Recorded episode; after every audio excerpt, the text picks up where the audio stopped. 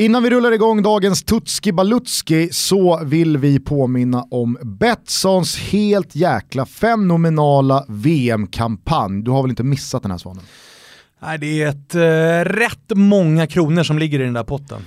Inte mindre än 250 miljoner Barubas kommer delas ut till en ensam vinnare ifall man lyckas pricka deras VM-tips. Där man alltså i varje grupp ska sätta vinnare, tvåa och utifrån det då, det bestämda slutspelsträdet eh, pricka in vilka som då vinner sina respektive åttondelsfinaler, kvartsfinaler, semifinaler och till slut finalen. Kan tyckas enkelt till eh, en början och vid första anblicken så här. Men ja. det kommer nog eh, krävas en del eh, skills och en hel del flax om man ska lyckas med det här. Alltså inför eh, första matchen när man skickar in sitt spel så kommer man ju känna sig säker. Ja. Jag har 250 mil Exakt. rätt ner i fickan. Om en månad så äger jag en kvarts miljard. Ja, herregud alltså. Förutsättningarna är väldigt enkla. Det gäller att ha ett konto på Betsson och placera ett spel, valfritt spel, på något spel inom VM innan VM drar igång. Så att placera ett spel för 100 kronor på VM innan den 14 juni, då ges man möjlighet att fylla i det här VM-tipset. Där alltså en ensam vinnare kommer kamma hem en kvarts yard. Det är helt otroligt. Sjuka pengar. Nu rullar vi igång lite techno kalinka och sen så kör vi ännu ett avsnitt av Tutski Balutski.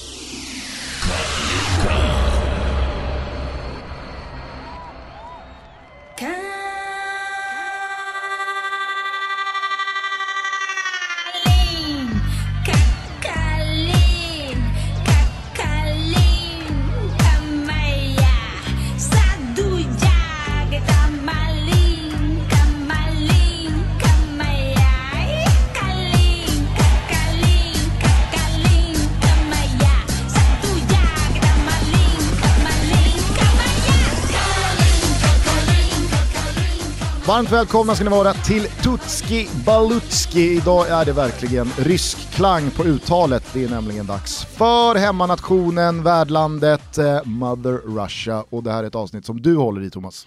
Ja exakt, det är lite speciellt med Ryssland då som har tagit sig till det här mästerskapet utan att kvalificera sig eftersom värdnationen är, är direkt eh, kvalificerad som alla känner till. Eh, men ja, det finns en hel del godbitar kring Ryssland också. Annars så tycker jag att den gemene uppfattningen kring Ryssland som värdland är att alla är lite nojiga och skakiga och oroliga att det här kan bli ganska så stökigt.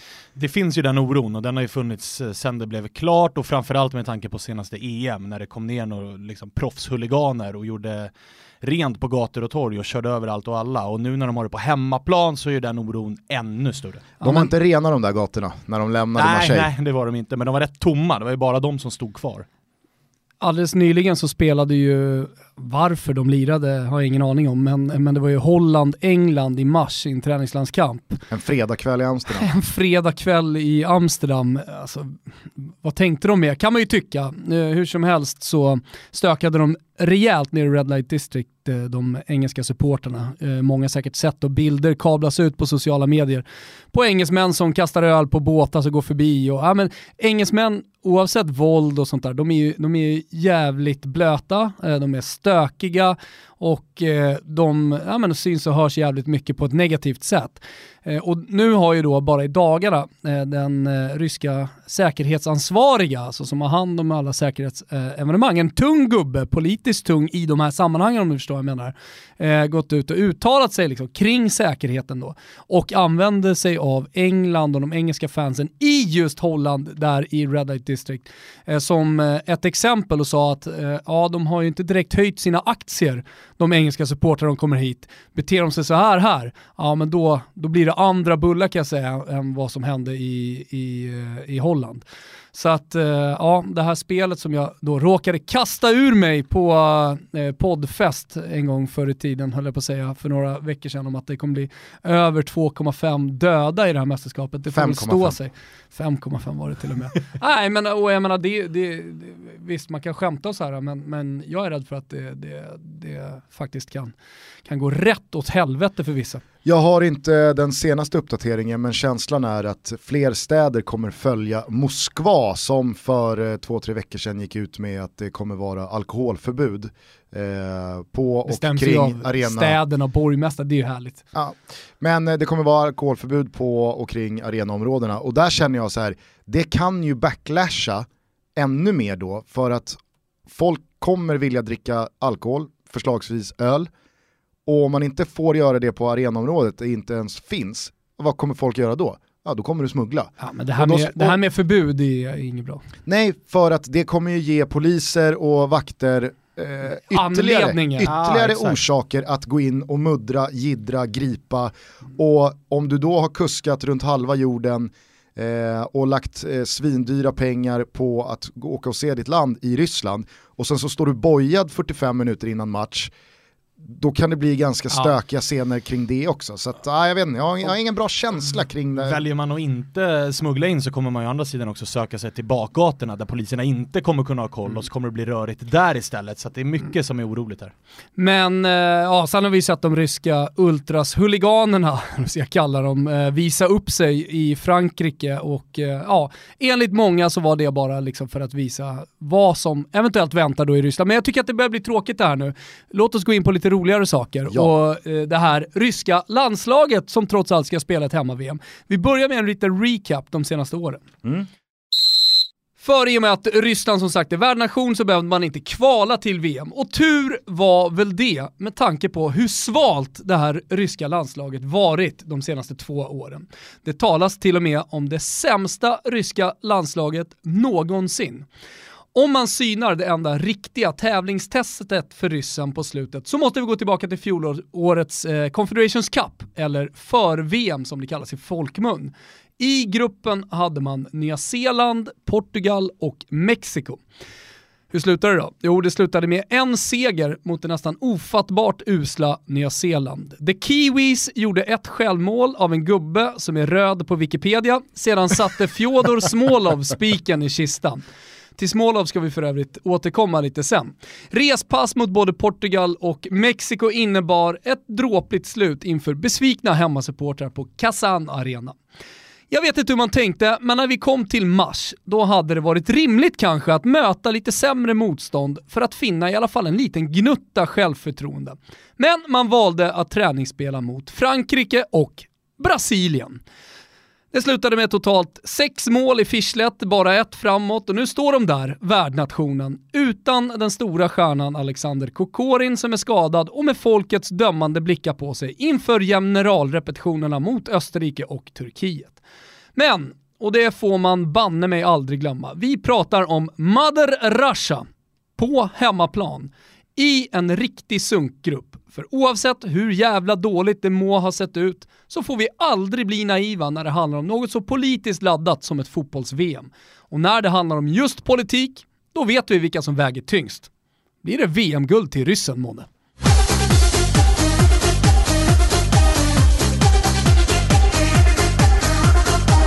Alltså att ha Putin i ringhörnan, det är ju så att säga starka papper. Vasst svep.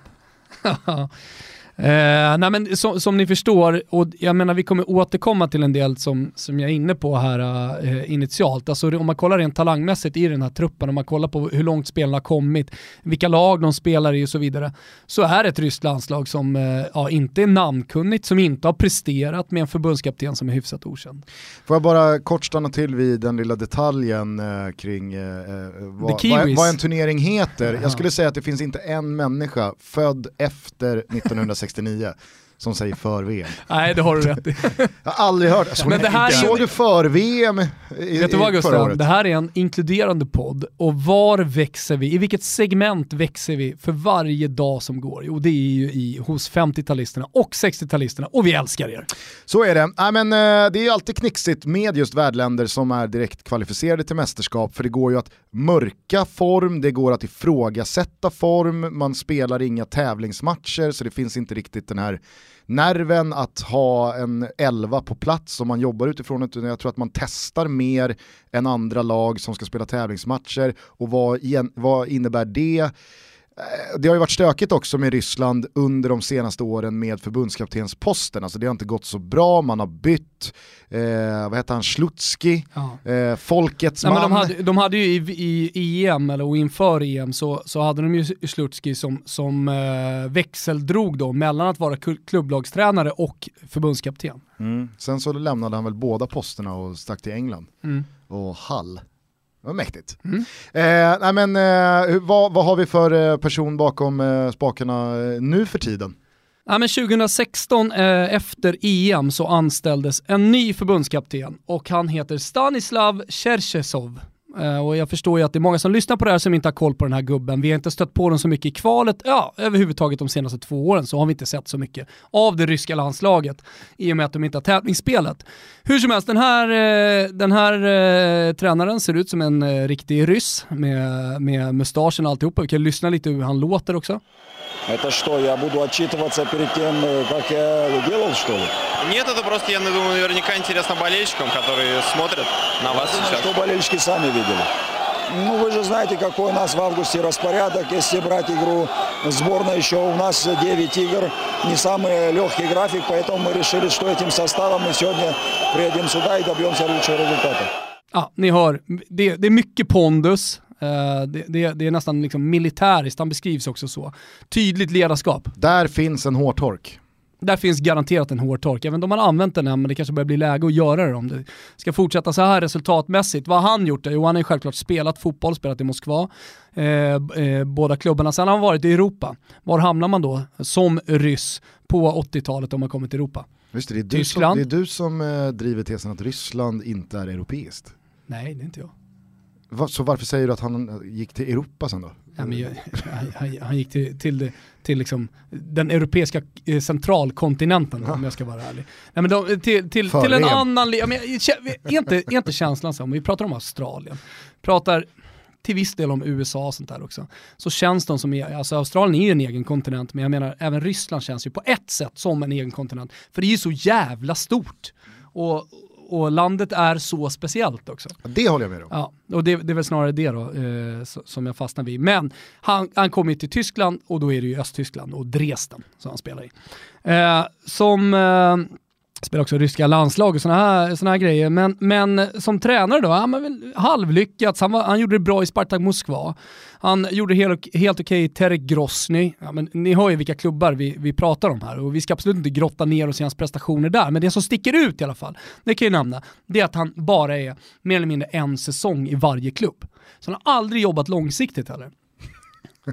Det kanske han har försökt göra. Kan ju mycket väl ha försökt jobba långsiktigt men det har inte funkat. Nu har han varit två år på, på posten som eh, rysk förbundskapten torskat eh, det mesta. Torskat rätt ut. Ja. Spontana känslan är ju att han är inte är kvar efter Nej. sommaren. Nej. Han, gjorde, han gjorde en session i Lega Warszawa där jag tror att han var, vad jag förstått i alla fall, varit hyfsat eh, omtyckt. Men fatta ändå vilken vilken väg man kan hamna på som fotbollstränare. Alltså här har vi en man jag aldrig har hört talas om förut och då har han ändå varit rysk förbundskapten i snart två år. Men det kan jag liksom villigt sträcka upp händerna och säga, aldrig hört namnet förut.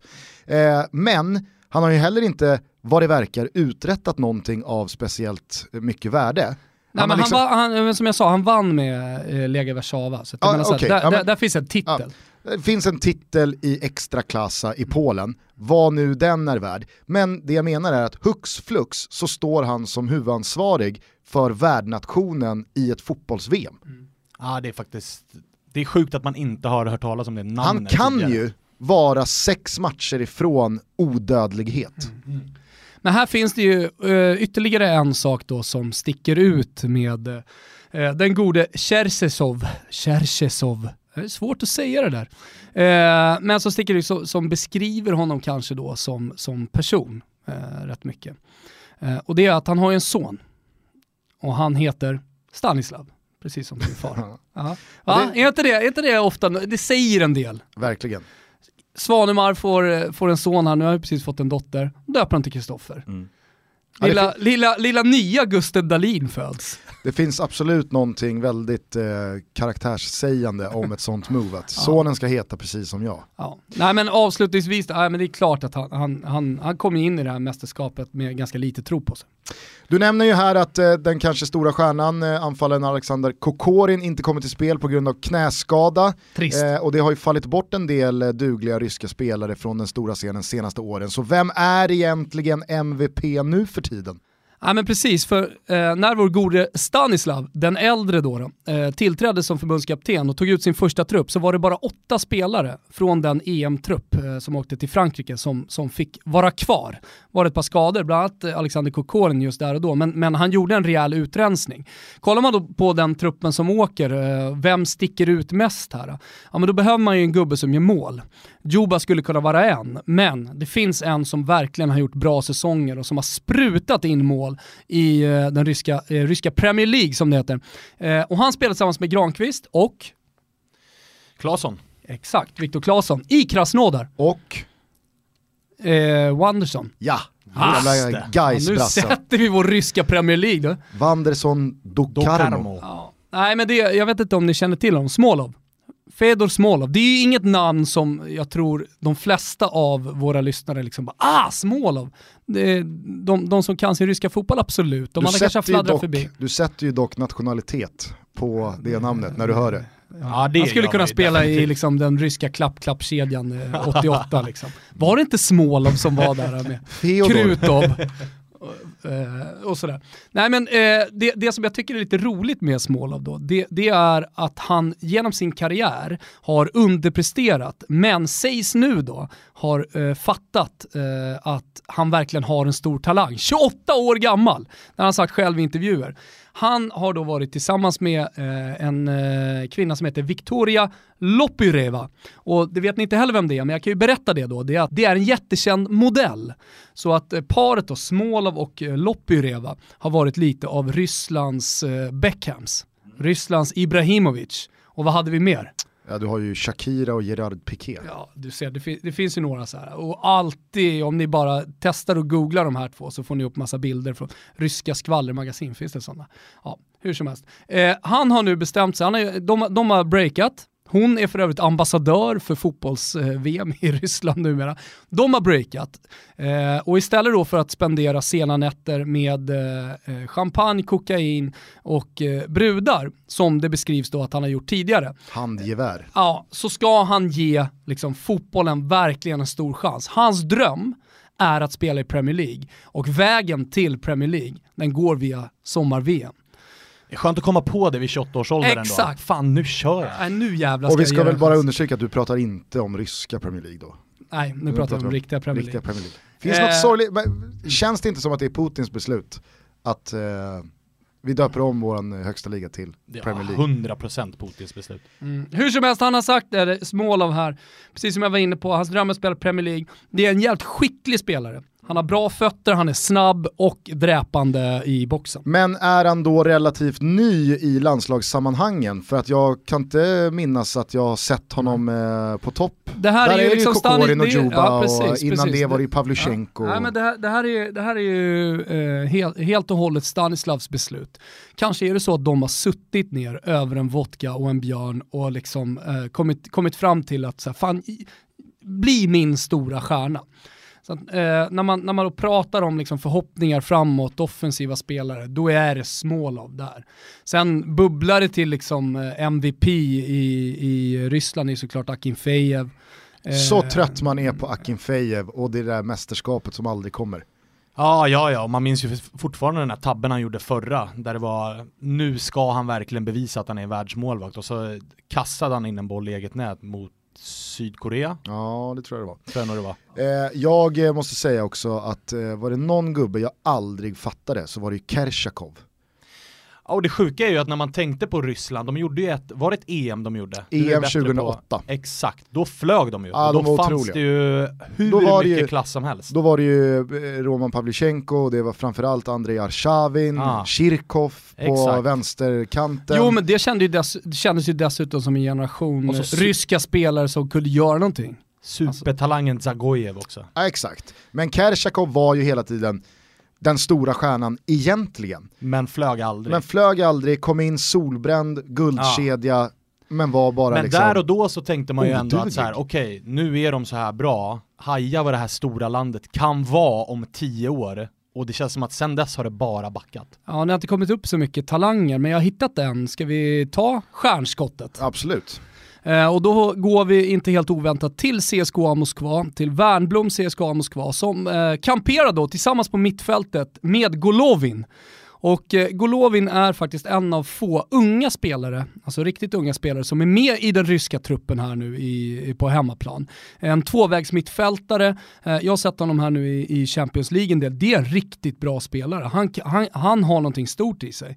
Nu har vi sagt det, precis som ni var inne på alldeles nyss, att eh, ja, men, eh, det, det är många som man har trott på tidigare.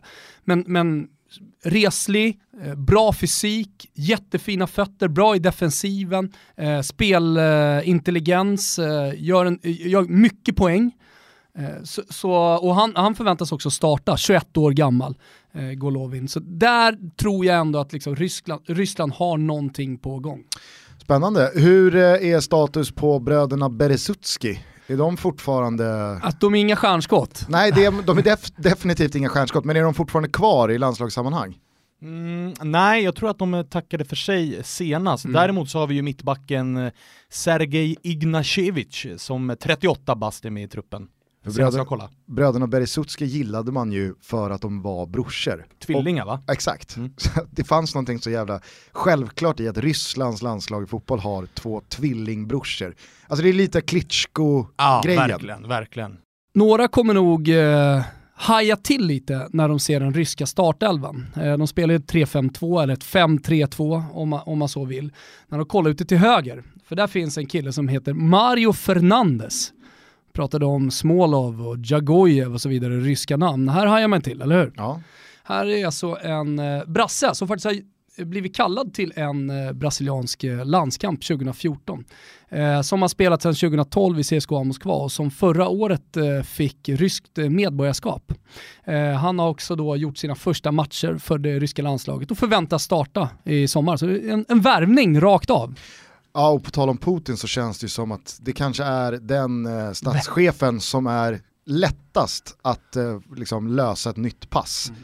Ifall det stärker landets fotbollslag. Undrar hur nära Wanderson var? Ja. Nej, men det känns som att det går fort när Putin väl tar det beslutet. Ja, verkligen. Alltså, det där han, han, är... han har medborgarskapet löst på tre timmar. Eh, jaha, eh, vad snackas det om då, då i detta land? Ja, men som ni förstår här eh, från eh, svepet och, och allting som vi har pratat om här, eh, så, så är det ju självklart liksom hur bra det här ryska landslaget kommer vara, om de kommer göra bort sig på hemmaplan. Framförallt det stora problemet, om man ska säga snackisen i snackisen, har varit försvaret. Eh, du nämnde de här rutinerade gubbarna sen tidigare, nu har man gjort om den här backlinjen, eh, den är orutinerad, framförallt så har den ju då i landskamperna varit usel. Eh, de släppte in sex mål senast, visserligen mot bra motstånd, men det har inte sett bra ut, det har sett virrigt ut. Och ryssarna, den ryska befolkningen, fotbollssupporterna, de är ju vana att se ett välorganiserat ryskt landslag. Alltså de som håller på att försöka spela sambatakter, det, det är ju Georgien och de här eh, nationerna runt om. Ryssland, det, det, det är liksom, de, de ska styras med järnhand, det är ingen som går bort sig i försvaret där. Eh, så så man, man har varit väldigt kritiska och det är en stor snackis här inför mästerskapet, liksom, hur han ska formera det här. Och det är nog också det som har fått honom att välja en lite mer defensiv 3-5-2 som nästan blir 5-3-2. Jag tyckte du var rätt på det i eh, funderingarna under svepet där, att hur kan man välja att träningsspela mot Frankrike och Brasilien under en sån här vår? Eh, det kanske är läge att eh, bygga lite självförtroende, men det är ju också konstigt utifrån vilken grupp de har. Där finns inget Brasilien eller Frankrike, alltså i liknande motstånd. Nej, verkligen inte. Uruguay, stort. Ur- Uruguay är väl... eh, Ja, exakt. Genrep på finalen. exakt, exakt. De är fan redo för semin här. Nej men alltså, vad har de? De har Uruguay, de har Egypten, de har Saudiarabien. Så att det hade ju varit vettigt. Så att frågetecknen kring varför de träningsspelar så här kvarstår ju. Jag pratade med eh, rysk radio, tror det eller ej, eh, för två veckor sedan och ville att jag skulle prata lite om det svenska landslaget. Eh, Och då frågade jag lite kring Ryssland och lite de här delarna hur man funderar. Då finns det en liten brasklapp här alltså, som, som man måste ha med sig. En vad? En brasklapp. Vad sa jag? Braskrapp. Braskrapp. Tvek, Braskrapp. Eh, som man måste ha med sig eh, och eh, det är ju att man har ju faktiskt inte spelat några tävlingsmatcher. Man har inte kvalat. Så hur har motivationen varit? Det är en ny förbundskapten också som kom till efter EM. Hur lång tid tar det för en förbundskapten i träningsmatcher bara? Men man hade ju för ett år sedan möjlighet att, att visa upp sig för, för publiken. Eh, men man ska nog i alla fall ha med sig det in här. Eh, vi ska inte döma ut Ryssland på förhand utifrån de resultaten som man har stått för, eh, som man har presterat då i, i träningsmatcherna. Nej. Jag är ju nu väldigt spänd på att höra vem som är vår gubbe i det här laget. Mm. Jag har valt uh, Jagojev. Uh, Svanemar sa tidigare, någonting som jag reagerade på, att uh, ja, men det är de här gamla gubbarna typ, eller så här, de tidigare, det är Jagojev, bla bla bla.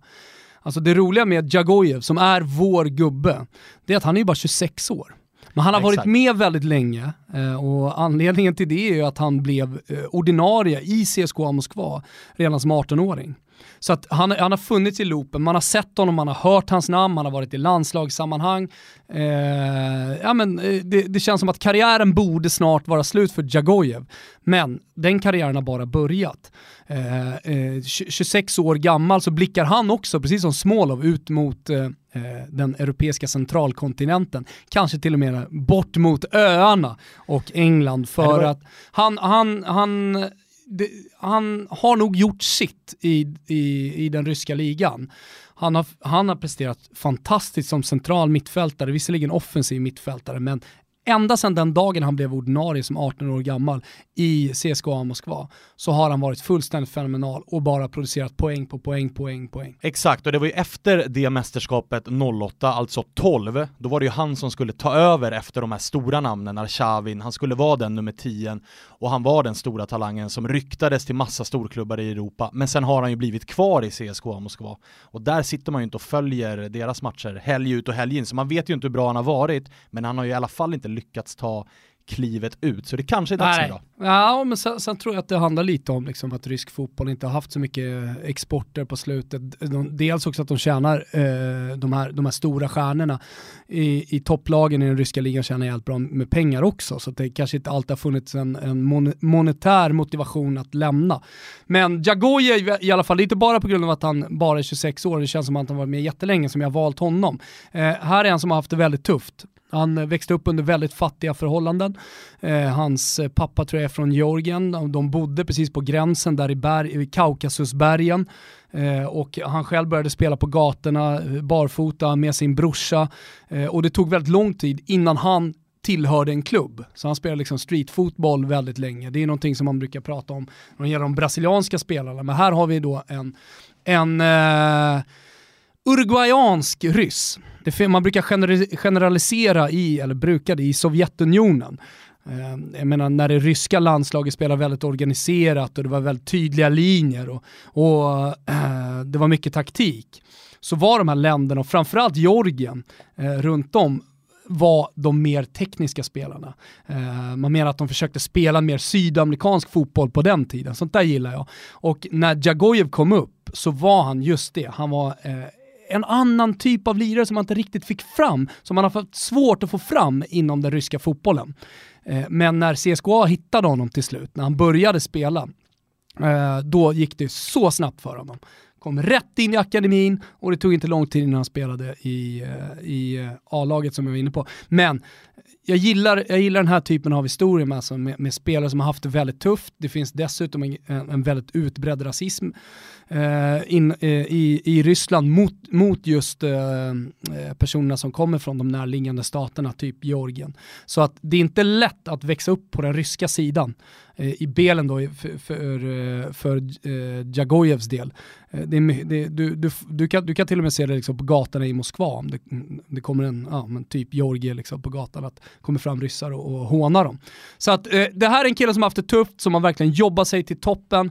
Eh, han har haft Frank Lampard som eh, idol eh, och Toto Balotto vi väljer att omfamna honom, krama om honom och verkligen hoppas på honom under VM.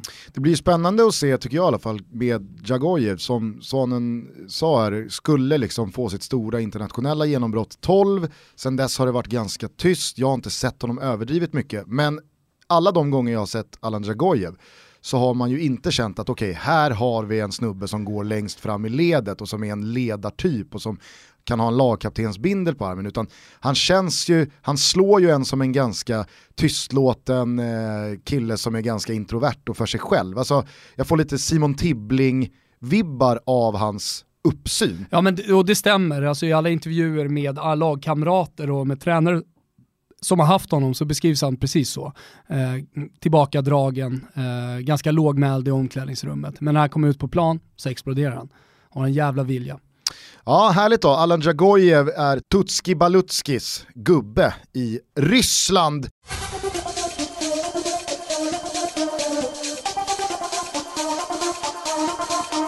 Vi gör ju den här podden tillsammans med våra vänner på Betsson. Tjena Betsson! Och eh, vi har valt att eh, boosta upp ett eh, odds på varje lag för den här turneringen. Eh, och vi har valt att kalla den spelformen för vår lilla rubel. Så nu är man ju nyfiken Thomas, vad har du jackat upp oddset på gällande Ryssland?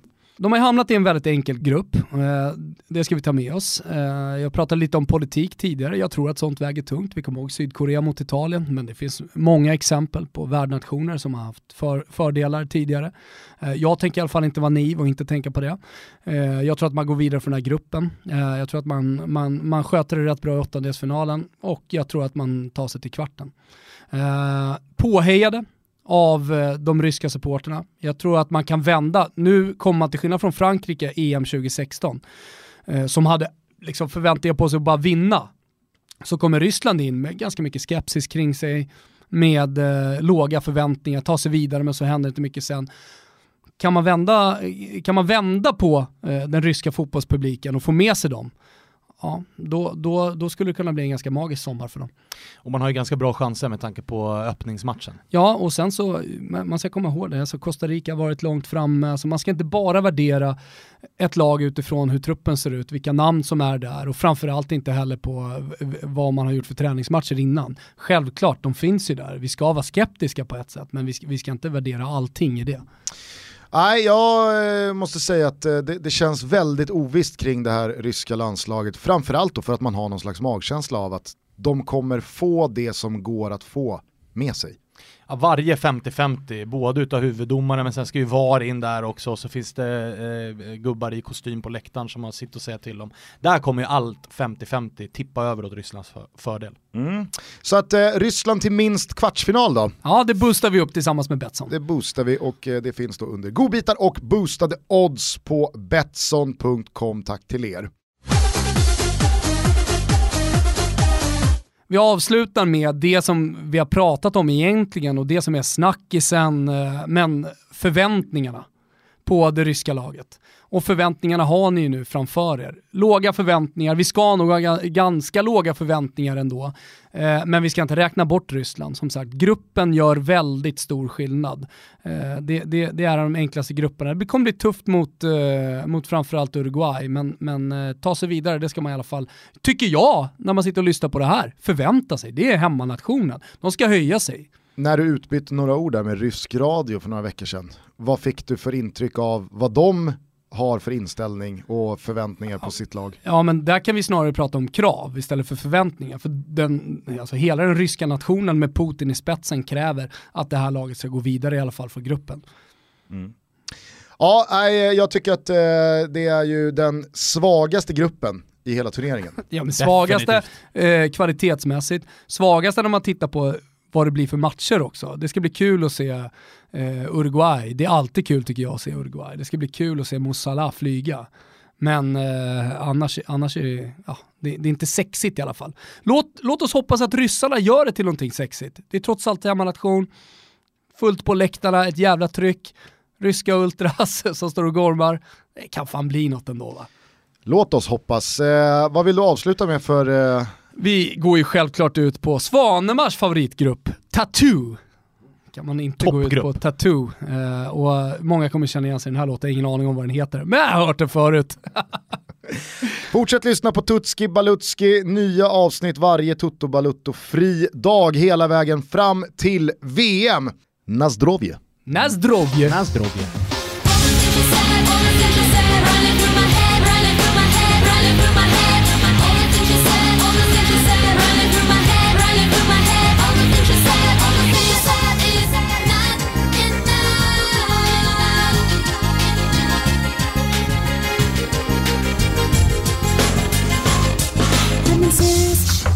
totally lost if I'm asking for help.